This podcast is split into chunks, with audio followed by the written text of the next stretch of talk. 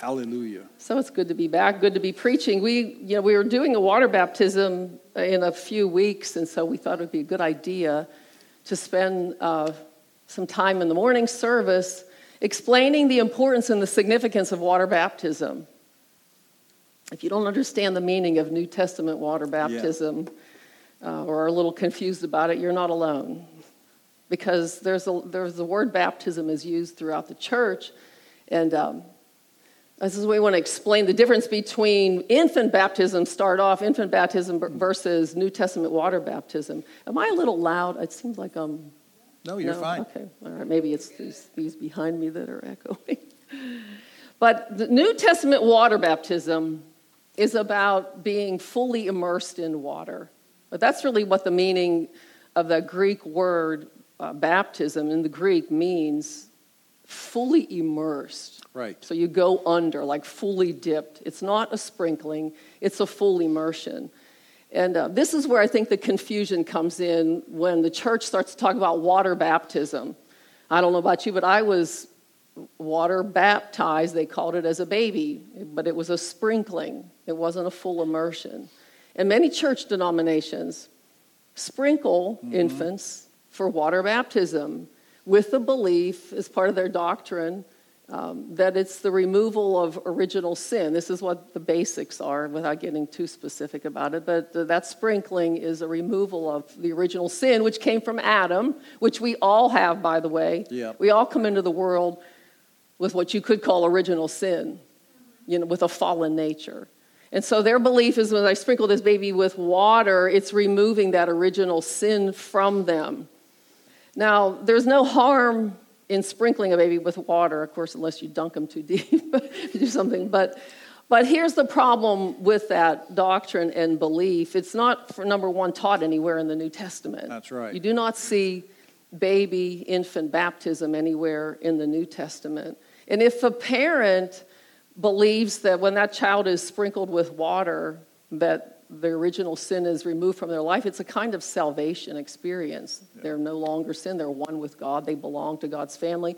If they believe that that, and that if they die, let's say they're an adult, but they never really follow Christ, but they, they pass on early in life, but they never really do anything to follow Christ, heaven is not their home. Right. And I think this is the danger of believing that infant baptism is all that I need. Like if I've been baptized as a baby, then that means my eternal security is there.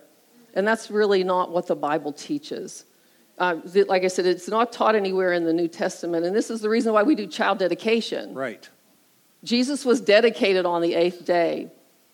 You know, Mary and Joseph took him to the temple to be dedicated, not water baptized.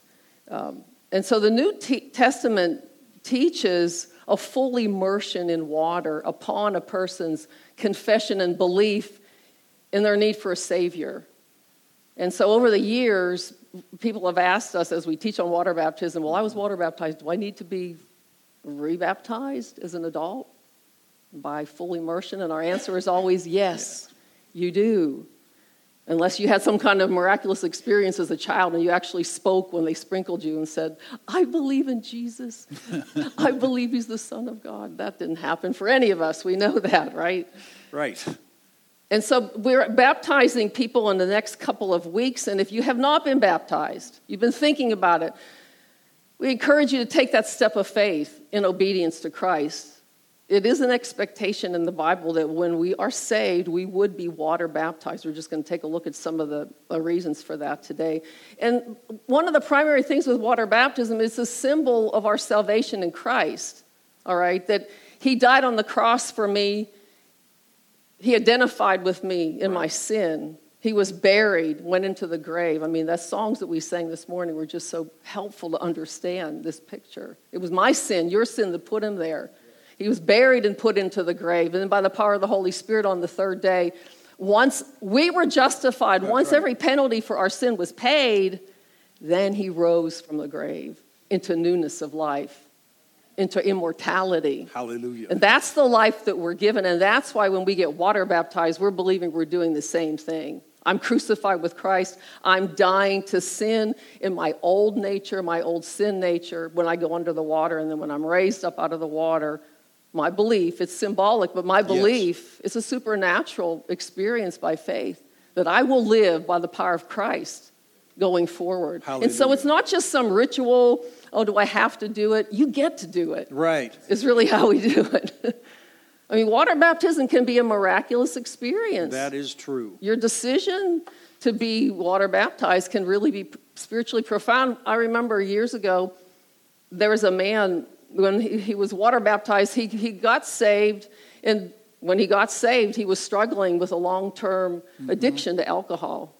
And then he went on to be water baptized and his testimony was when i knew when i went into the water when i came up he said i could tell i felt it the desire to drink to have any more alcohol he said i felt like the addiction just flew away from me yes and he walked free he never drank i mean that's 20 years ago 20 he's years still ago. sober and, yeah. and walking with god and i and promise not to hold you down too long yeah, right. In case yeah. you really do need it. You want a real supernatural, you should visit Jesus early, yeah.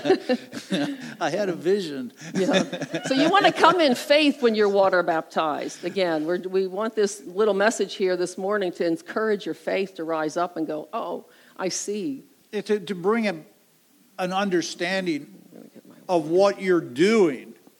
Because spiritually, it did happen – if you accepted Jesus Christ as your Lord and Savior. It, it is, you died, and now that's why he's called it born again. You're born again.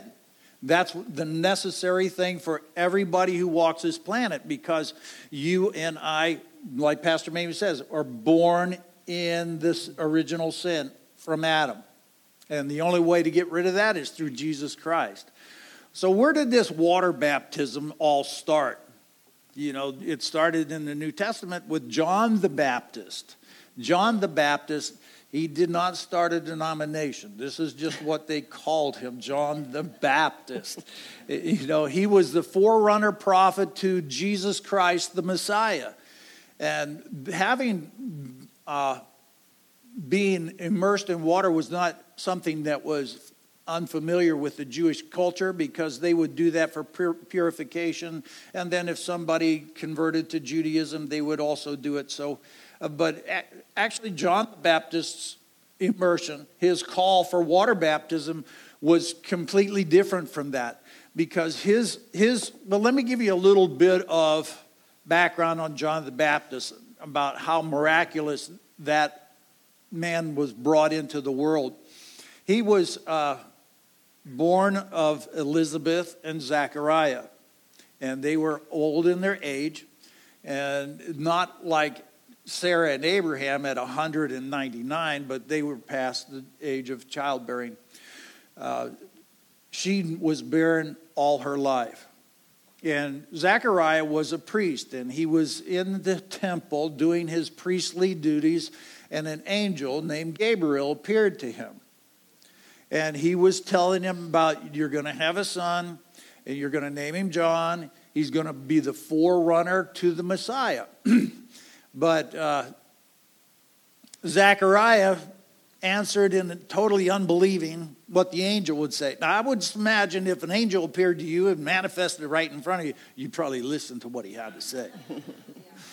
yeah, because here's the key if we listen to what he said, what happened to Zechariah won't happen to us. Because of his unbelief, the angel says, You won't be able to talk until after the baby's born. And sure enough, he, he couldn't talk. Ladies, you probably would like this. Your husband can't talk for nine months.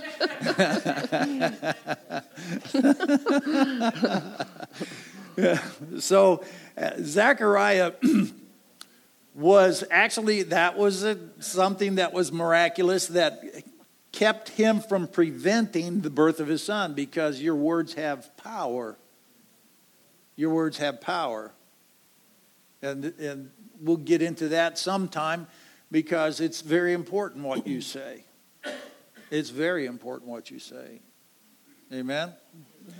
But uh, Zechariah then uh, became a believer because now he was dumb and he couldn't talk. His wife got pregnant, and here they are eighth day after the birth, they're going back into the temple to dedicate their child. and circumcised. And what happens is that when they they kind of fuddled around uh, by his name and they ask, What is his name? And Elizabeth goes, His name's John. And they were trying to fuss around and said, Nobody in your family's named that. So they were almost kind of trying to tell her what to name that child. And then Zacharias, they said, Here's a writing paper telling what it is. But then his mouth was open and he said, His name is John. And then he prophesied. And uh, this is going to be, we're going to go to Luke chapter 1. We're going to be in Luke chapter 3, 2, also, I mean. And uh, Luke, this is, this is after there was quite a bit of a prophecy that he gave concerning his son's ministry and what he was called to do. And in verse 74 through 77, I just picked up parts of what he, he said. And he goes back that he says that uh, God is fulfilling the prophecy and the promises that he's made about sending a Savior. And it says here in verse 74 to grant us that we, being rescued from the hand of our enemies, might serve him, God the Father, without fear. Serve him in holiness and righteousness before him all of our days. And he speaks now, prophesying over his child. And you, child, will be called the prophet of the Most High. For you will go before the Lord to prepare his way. Verse 77, really important. To give his people the knowledge of salvation mm-hmm. by the forgiveness of their sins. when it was time for John to have his ministry, as you well know, that he was in the desert part and he had a uh, camel's hair, he wore camel's hair. That was significant because that was a sign of a prophet in that ancient time. And he, I don't recommend this, ate locusts and wild honey. I can go for the honey part, but I don't know. Mary Brewer could talk me into having a chocolate covered one, I guess. but he, his, his baptism, he called people for the baptism of repentance, repentance from sin. And that was a way to prepare people's hearts spiritually for the good news that Jesus Christ was going to be bringing. And in Mark chapter 1, verse 4, if you're fast, turn there, but if not, hold your finger in Luke. And it says here in Mark chapter 1, it says, John the Baptist appeared in the wilderness, preaching a baptism, obligating repentance, a change of one's mind for the better, heartily amending one's ways with the abhorrence of past sins, in order to t- obtain the forgiveness and the release from sin. Now, repentance isn't just simply a change of mind, as this, this scripture clearly states. It is a change of mind, but there's a lot more to it as we read right here. Many people like to preach that it's just simply a change of mind. You've repented to change your mind. Well, that you know, if you're if you're going over the same thing, and you say, "Oh God, I'm sorry, I I, I did this," uh, you know, Uh, or to a spouse or to a loved one, but then you keep doing the same thing, you know what? That's not forgiveness. That's not repenting. What does it say here? Amending one's way, abhorrence, or hating his past sin. That's it. You know, when we when we're convicted, this is really good. Conviction is very good for us. You're no, you are, there's no condemnation for those who are in Christ. Yeah. There's a huge difference between conviction and condemnation. But the devil would like to sit on your shoulder and tell you you're condemned. We've got to discern the difference between conviction and condemnation. Conviction is very good. I want to be convicted. I want to be convicted if I'm doing something that's wrong and maybe I don't know. I want that conviction. The Holy Spirit will speak to your spirit. It'll convict you on the inside. Yeah. We want to walk in freedom, amen? Right, right. All the time. We want to walk in the freedom. And if you read that scripture once again, that means you're really making a point. Your lifestyle changes. That's Yeah. true repentance. That's repentance. Yeah. It's like saying, are Go ahead. finished? I just, Yeah, go just ahead. thinking, I could you know, keep going. But I mean, when conviction comes, it's the Holy Spirit showing you something specifically, and that's Yeah. that is good. Without that, we just keep going along our way, thinking everything's fine, and meanwhile, God's going, it's not fine. Like you're walking more and more in bondage. Maybe you're walking more in hurtful reactions and just sinful things that we do in our life. And so repentance comes. Is it, repentance is actually a supernatural experience Yes. from God. It's the power of God working on a human heart to turn towards Him, to go, I see this in my life. Hmm. I don't want this in my life. And I'm turning from it. I'm going a different, that's what, that was that turn. Like I'm turning from going this way, walking in the sin, I'm turning and going the opposite direction Amen. with the help of God to help us walk in that freedom.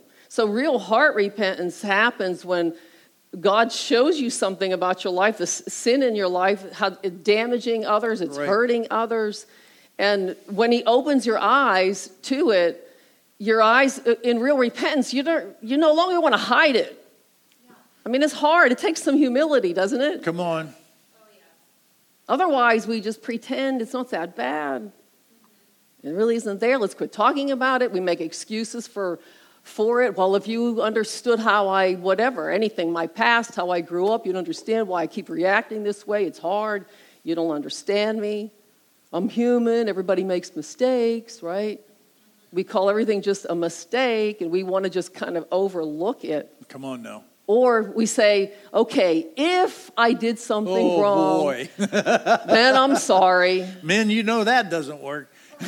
That big if at the front just says, you don't understand that I did something wrong. It's just take away the if and just say, I did do something wrong. Yes. I'm sorry. And so, godly repentance, what John the Baptist was wanting the people to see is to actually see their sin. And he preached a really strong message. Come on.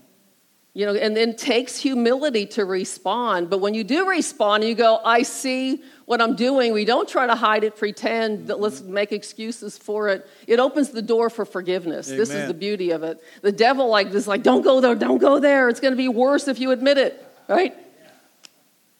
God says if you walk in the light as he's in the light, There we are. you're going to have more you're going to have his power and so forgiveness comes the power to change comes because this is why we often don't want to admit it it's like i don't i can't i can't change i keep doing this but the power of god helps us to change when we admit our sin to god. And this is so important to understand that god wants to help us make the lifestyle changes uh, that he's asking for. And so like you say with conviction comes this desire then. You may go home like if you've been doing drugs i'm throwing away the drugs. Um, it's like what they did in the book of acts. They took all their books all their magical things and sorcery Yeah. things they put them on a big pile and burned them. People walked away from their sinful lifestyle maybe you're living with somebody you're not married living with a boyfriend girlfriend it's like i'm not doing this anymore this is not right in the sight of god or, or whatever sin that you're caught up in slandering people on social media There you go. Hello. that's a biggie. Hello. Forgive, make public amends. But I mean, real repentance eventually bears the fruit of life change. Something changes about our life when we've really repented. And when John the Baptist uh, came, and like I said, he preached the hard message, like you were saying, he was dressed Yes. in camel's hair and Bad very peculiar, unconventional. God uses unconventional people, does he not? you know. And he- yes. Thank you, Jesus. Yeah, That's right. right. you feel like, yeah, here we are. Yay. But yet, Jesus called him the greatest man born among women. That's right. And then he anointed him specifically with this message. I think we need to remember this. God specifically gave John this message, and it was not an easy message for people to hear Right. because he kept warning them about the punishment and the wrath of God to come if your hearts were unrepentant, if you couldn't open up your heart and see your need for a Savior, see how separated you were from God, and what your eternal end will be. That's right. In the love of God, He's doing it. He's saying, you know, be saved. God wishes that all men come That's to right. repentance, it says. so that they don't perish and end up in everlasting uh, condemnation. And so his message, he's look at Luke 3 8. This will be on your PowerPoint. It's in your Bibles. Keep turning those this pages. is part of his message. Bear fruits. John the Baptist said to the Pharisees who came out, yeah. he called them a brood of vipers. Who, you brood of vipers, who told you to come out, you know, to like for the forgiveness of sin? Then he said this bear fruits yes. that are deserving and consistent with your repentance. That is conduct that's worthy of a changed, a heart change, the heart abhorring sin. And that's don't it. begin to say to yourselves, well, we have Abraham as our father. For I tell you that God's able from these stones to raise up descendants for Abraham. See, the Jewish people relied on their lineage. Well, we had Abraham, and I'm in the family, yeah. therefore. And so if I'm part of Abraham's family, then I'm in God's favor, and everything's cool. But he was telling him, Your lineage is not going to save you.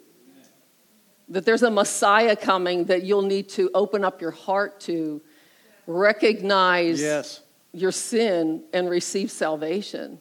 I mean, so today, you know, you could be likening it to the same kind of thinking. Well, hey, you know, my parents took me to church. I went to church all my life. Or I was water baptized as an infant. Doesn't yeah. that count for something? Or I said a prayer a long time ago. I remember that day when I said that prayer. or I own a Bible. Look, I have a Bible home. you know, believing in God is not like some one time event. Come on now. Well, I did believe. We'll see, when was that? It's not a one time event that happens in your life when you say a prayer. Believing is a verb. Come on.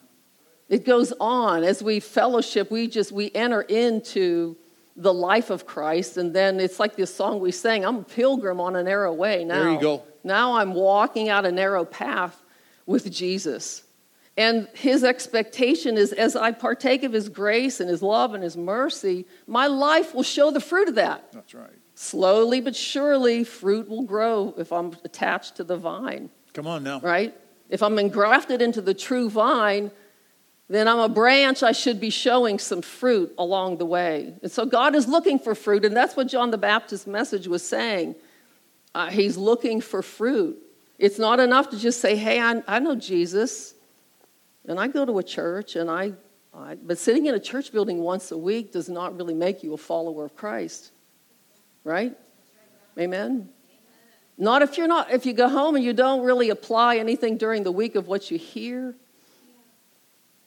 Because the biggest part of John the Baptist's message and even what Jesus preached was have you made a decision to lay down your life? There you go. Have you made a decision to leave your old life behind? Leave your own will behind. That's right, there. What your own hopes and desires and personal dreams were for your life. And trust your life and your future and your eternity, put it into the hands of, of Jesus, of God. Praise God. It's a good way because to go. If, it's a, if you say you've repented and you say, I have, I've, I gave my life to Christ, then God is wanting fruit in our life, right? And that's what John was telling the people. That's true. Because he said there's a consequence if we don't do this. And this Pick it up in verse 9 this is this is a reflection of what is going to happen to folks that don't yield themselves to Christ, don't don't repent and take Jesus as their Lord and Savior. And then, like Jesus says, learn of me. That means reading your Bible and applying what you read. Read your Bible. I'll tell you what, if you haven't been reading your Bible, start in First John and just read through it and allow the Holy Spirit to deal with your heart because this Jesus is the Word. He is the Word. Amen. So the more you're in here, the more you're going to start to think the way He thinks, the more you're going to start to act like a child of God. Yeah. You're a child of the light, not darkness. Mm-hmm. And that you're going to stick out like a sore yeah. thumb in this world. Amen? Amen. And that's what it should be because we're talking about water baptism, about making a public declaration. Yeah. I follow Jesus Christ. Yeah. Mm-hmm. And that's exactly what, well, I'm going to want to jump yeah. ahead. Verse 9. I get excited about water baptism. It's one of my favorite ordinances of the church. It's exciting. Verse 9 John the Baptist is speaking. Even now, the axe is laid at the root of the trees, so that every tree that does not bear good fruit is cut down and cast into the fire. And the multitudes ask him, Then what should we do? And he replied to them, He who has two tunics, undergarments, let him share with those who have none. He who has food, let him do the same way. Even tax collectors came to be baptized, and they said to him, Teacher, what shall we do? And he said to them, Exact and collect no more than the fixed amount appointed to you. And those serving as soldiers also asked him, And we? What shall we do? And he replied to them, Never demand or enforce by terrifying people or accusing wrongfully. And always be satisfied, satisfied with your rations, your supplies, and your allowances and the wages. John's message actually penetrated the hearts of really unsuspecting people. I mean, the, the, like Pastor Mamie says, here comes the Pharisees. John says, What? You brood of vipers. And now the normal, everyday person comes. Here it is. What, dishonest people, tax collectors who were hated, prostitutes were coming, soldiers were coming, the, the people who loved money because this is what the tax collectors did. The Jewish people hated them, but they all became very rich because of their love for money. And John is saying, you know what? You need to bear fruit of your repentance. Yeah.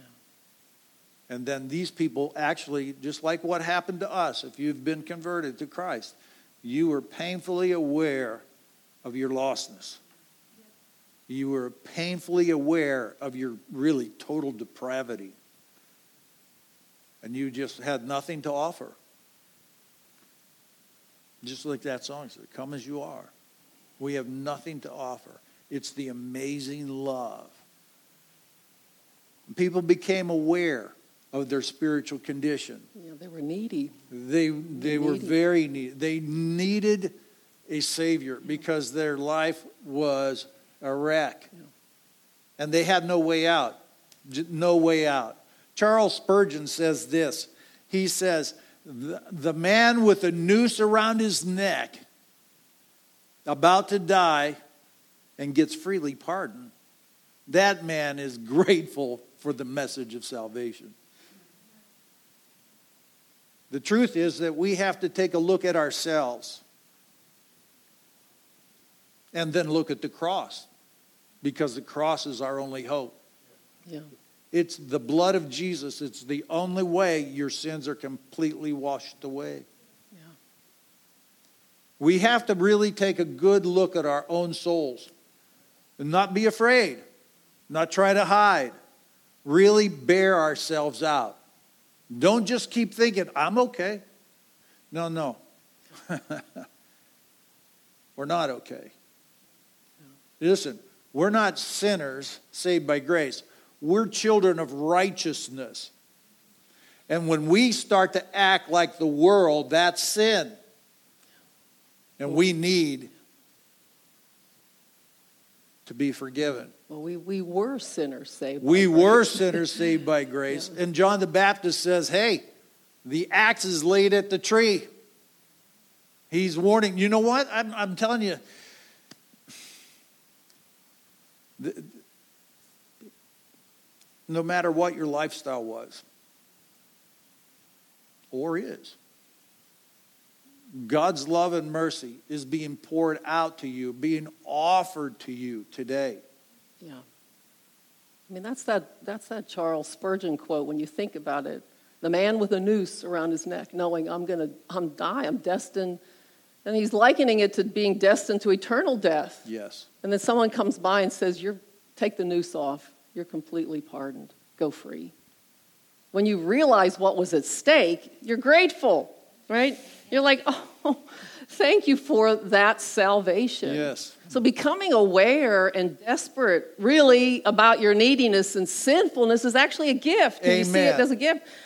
I look out at the world. I mean, we pray about this a lot during our prayer meetings. The church needs a real awakening to its neediness. Mm-hmm. We have way too much lukewarmness We have way too much, I'm okay. And we have a whole lot of the world, the spirit of Antichrist out there, bombarding the minds of everybody that all the boundaries are broken down about morality,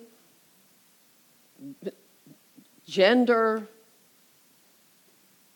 There's, you could just go on and on about the things that are getting pushed against us. And believers, people that are going to say, I believe in the word, I believe in a standard, Yes. I believe that there's a word sin and there's a consequence to it. It's sounding more and more foreign, is it not? The word sin, I mean, people just look at you like, do you really believe that things are sinful? Because everything is becoming acceptable. Yep. And we have a desperate need in the church to awaken. The church is supposed to be the standard, Right. The displayer of light and truth. But if the church is all wishy washy and all mixed up and doesn't feel any conviction about sin, what's going to happen? I think we, we're seeing some of the effects of that out there now in our culture. Yes. The church has been too silent. The church hasn't known what, sh- who she is That's right. There you who go. Who we've been made to be, and we're timid. We need to have greater boldness to, be, to know. I mean, the truth is, people don't get saved by just realizing if the gospel is just about you're amazing, and, and we say God has a purpose for your life, and come to Jesus, and you'll get a, all these blessings will just come to your life. I mean, there's this kind of an Americanized gospel, Yes. if you will. But people don't really get genuinely saved by believing, I'm just so awesome. I'm going to come to Jesus. He's going to be my life coach and he's going to teach me how to have, be a better me kind of thing. Do you know what I'm talking about? Does this make sense to you? I mean, he does have blessings for our life. Amen. The Bible's filled with the blessings for a child of God.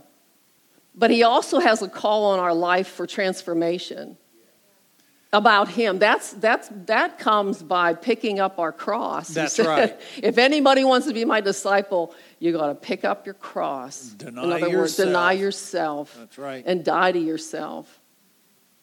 And that's a, that's a hard message. It's the message Think about it. Yeah. I mean, no, a person doesn't get saved by realizing how amazing they are. Really, the truth is, if conviction comes, you realize how lost you are. Like, oh, I see myself. Right. And it's not pretty, it can be ugly, right? And then you see how amazing God's grace is. It's like, oh, like the noose. I'll take the noose off. Oh, You deserve that, but I'll take that off and let you go free. Hallelujah. To save, you know, like the song, to save a wretch like me. To save a wretch like me. I mean, me. think about it. Why did we need the cross? Why was the cross necessary? The fact that it took the Son of God, his blood, to be shed on a sacrifice on a cross, brutal death, Yes. tells us how utterly, really, we use the word wretched and sinful we were in our great need. Yes. That's, that's a big part of what that cross should tell us. We often look at the cross and we'll say, well, hey, look, his arms are stretched out. It's telling me how much he loves me. And that's true. He did it for us in love. But the co equal side Yes. is why did he have to do it? The meaning of the depth of the punishment that he took was because of our deep sin condition, the depravity of it. We were lost and dead in our sin. So it took the blood of the Son Oh, of God to Lord. cleanse us. And then by His grace, He said, I, This is part of the baptism. If you will die to yourself, I will raise you up and you'll live in newness of life. That's where we find God's plan and purpose for our life. Come on. Sometimes we want God's purpose for our life, we just kind of add Him to our life. I want a little bit of information about how I can add Jesus to my life and walk out my purpose, but we have to die to ourselves Mm-hmm. and then discover what his purpose was for us from the foundation of the world.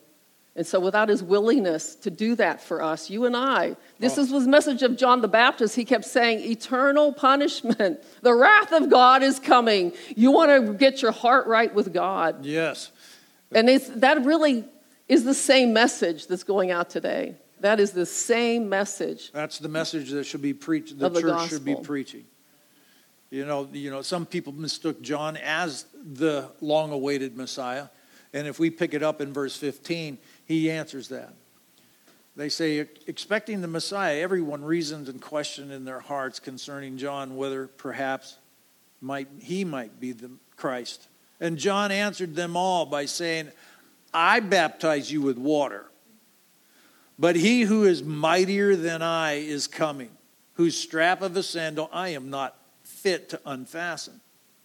He'll baptize you with the Holy Spirit and fire. Now, next week we're going to talk about what does the Bible say about the baptism of the Holy Spirit. But here's John.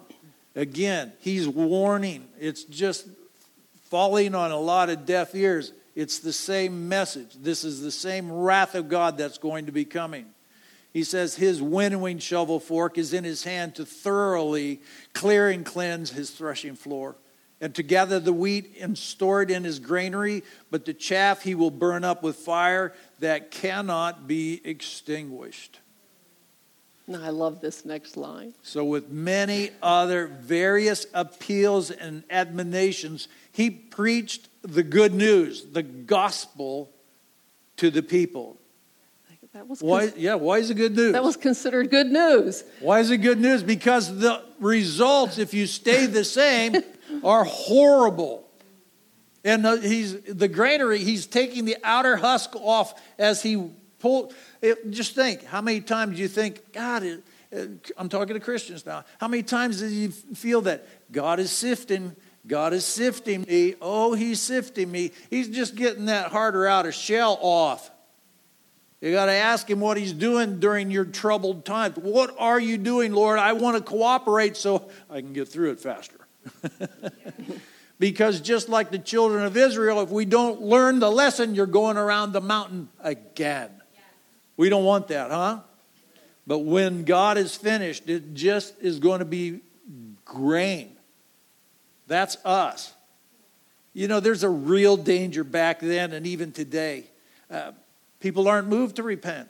Just like Pastor Mamie says, you know, they deflect the conviction of God off of themselves.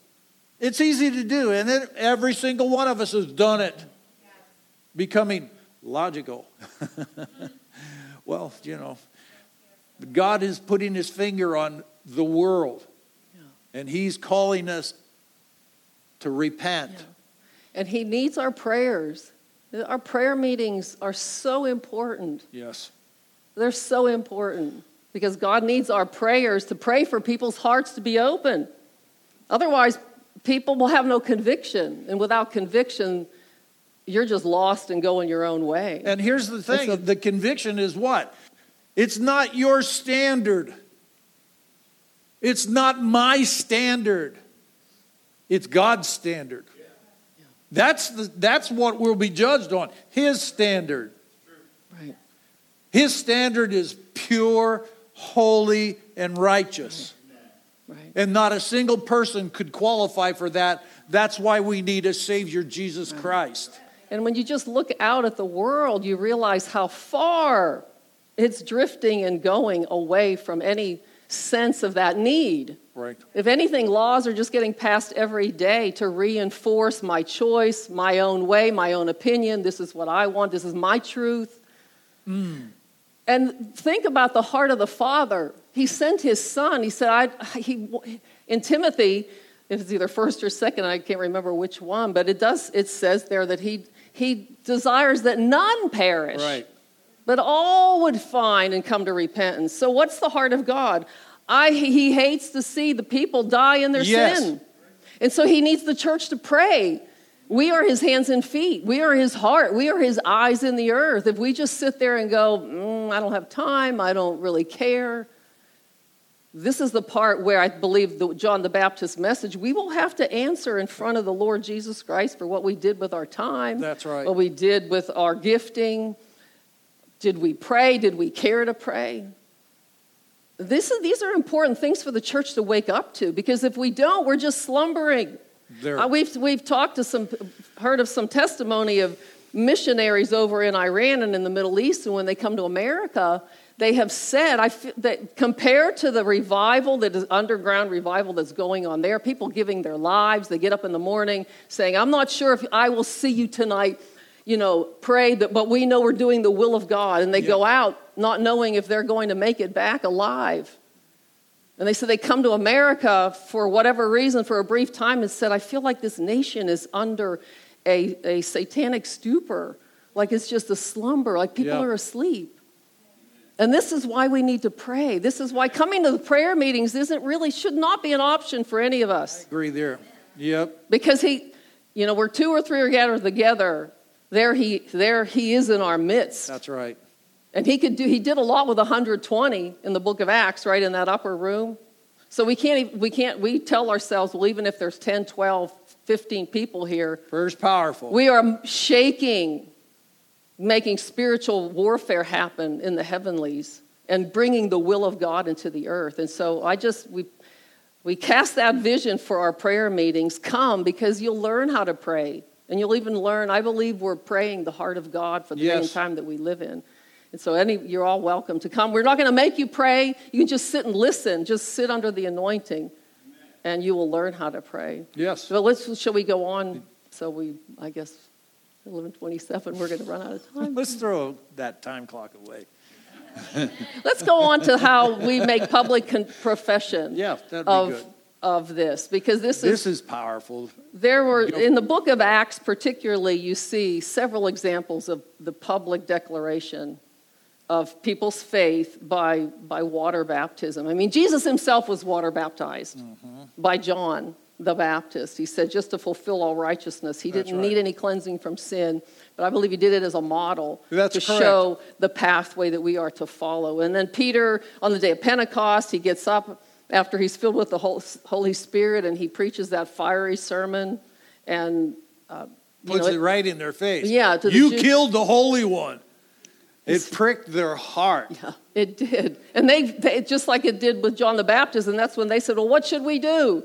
And he tells them that, Acts 2.38, Repent and let every one of you be baptized in the name of Jesus Christ for the remission of sins, and you shall receive the gift of the Holy Spirit.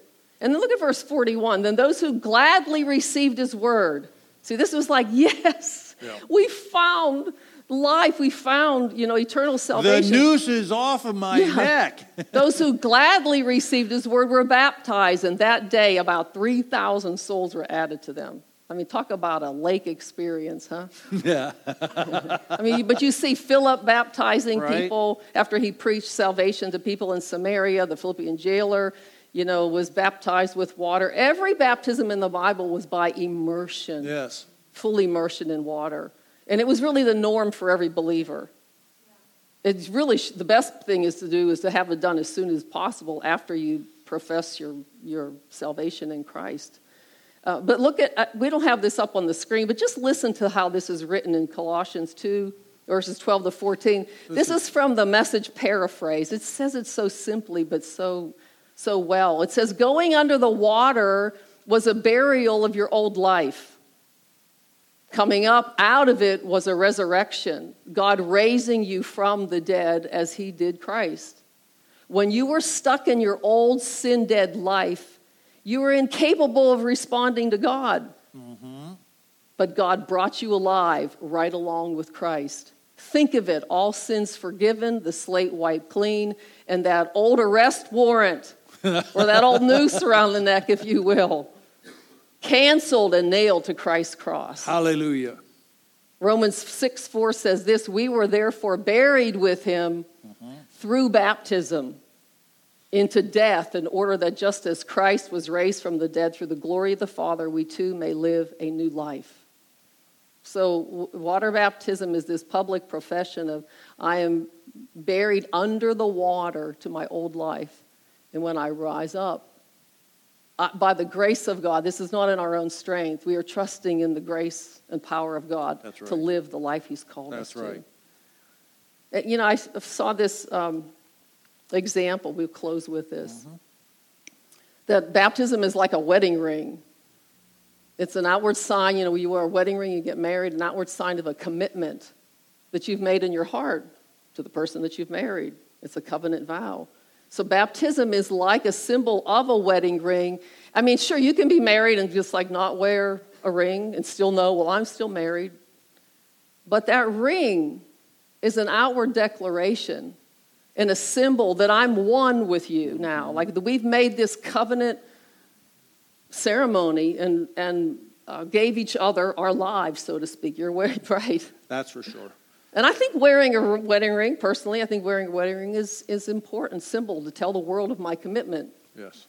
And oneness. I remember when my ring needed to be sized, my wedding band, after we got married, and I had to take it to the jeweler and leave it there. I was like, oh, I don't have a ring to wear. And your mom gave me one of her, mm-hmm. her an old wedding band to wear. But I just believe it's important.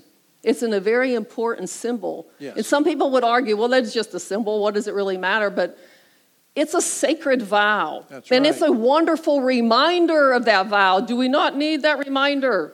Come on. Considering all the adultery and immorality in the world, I think we do. And it, Scripture says it's a mystery. That's right. Of the picture of Christ in, the, in, the, in his body, that we're one in the same way. We're in a covenant of oneness with him. That when we give our life to Christ, you know, he identifies with me, I identify with him, we become one. Hallelujah. So if I'm married and, I, you, and you love your spouse, you know, you want the world to know it. It's like, hey, I'm married to him. I'm, I'm married to her. In I'm the, married to her.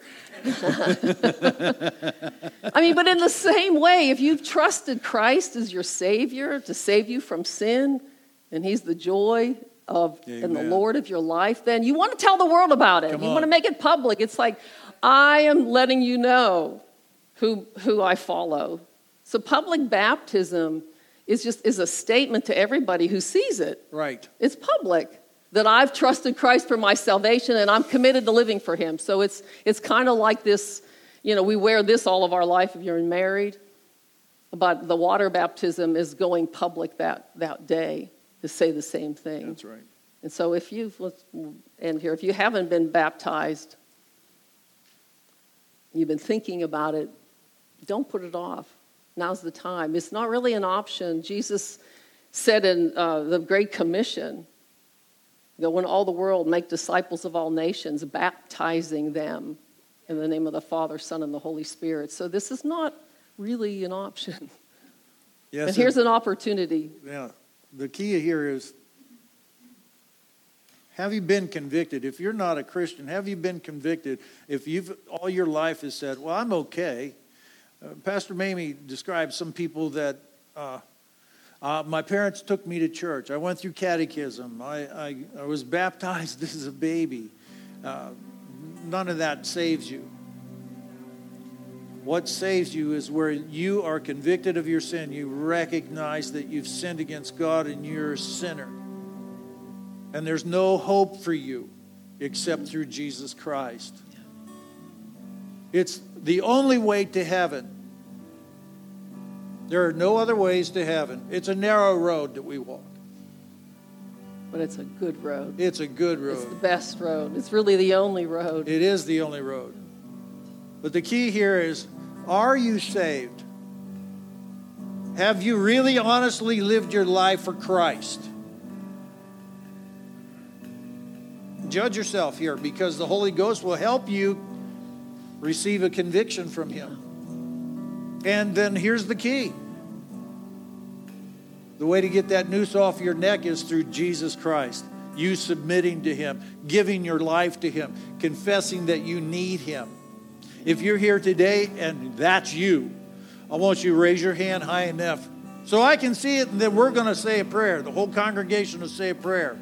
And you watching online, this is really a serious time because the axe is laid at the root.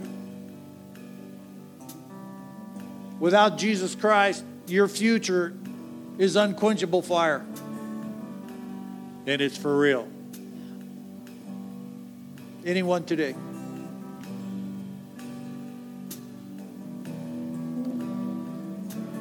Very good. So maybe there's an opportunity here. One more thing is just to uh, a rededication yes. of your life. If you feel like, no, I've given my life to Christ, but you look at your life and you think, am I bearing fruit of my connection with the vine? I think we could all talk to the Lord for a moment about that. Say, help me, Lord. There were several things that were mentioned in this, in this message. We don't want to be forgetful hearers because it's the doers of the word, Scripture says, who are, who are the blessed ones. And so, Father, I pray you, you show us, Lord, show every individual person things that you've sp- you're talking to them about Holy Spirit, things in our life that are leading us down a wrong path, even if we've given our life to Christ. You have so much more for us. You have so much to teach us about who we are, so much love and goodness mm. to partake of from you.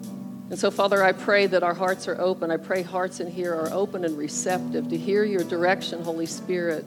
Take those steps of faith to walk with you, walk away from some things.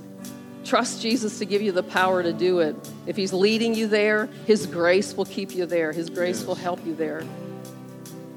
And so we just thank you, Father. We thank you, Heavenly Father, for your great plan of redemption. We thank you, Jesus, for coming, dying on the cross for us. Yes. We thank you, Holy Spirit, that you live inside of us to be our teacher and guide. Guide us, build us, show us, help us to become prayers, Lord. Help us to do your will. Lord, that we could bear much fruit, which brings you glory. Yes. And we just we thank you, Father, for this time together. In Jesus' name. In Jesus. Amen. Amen. Well, thank you all for joining us today. Um,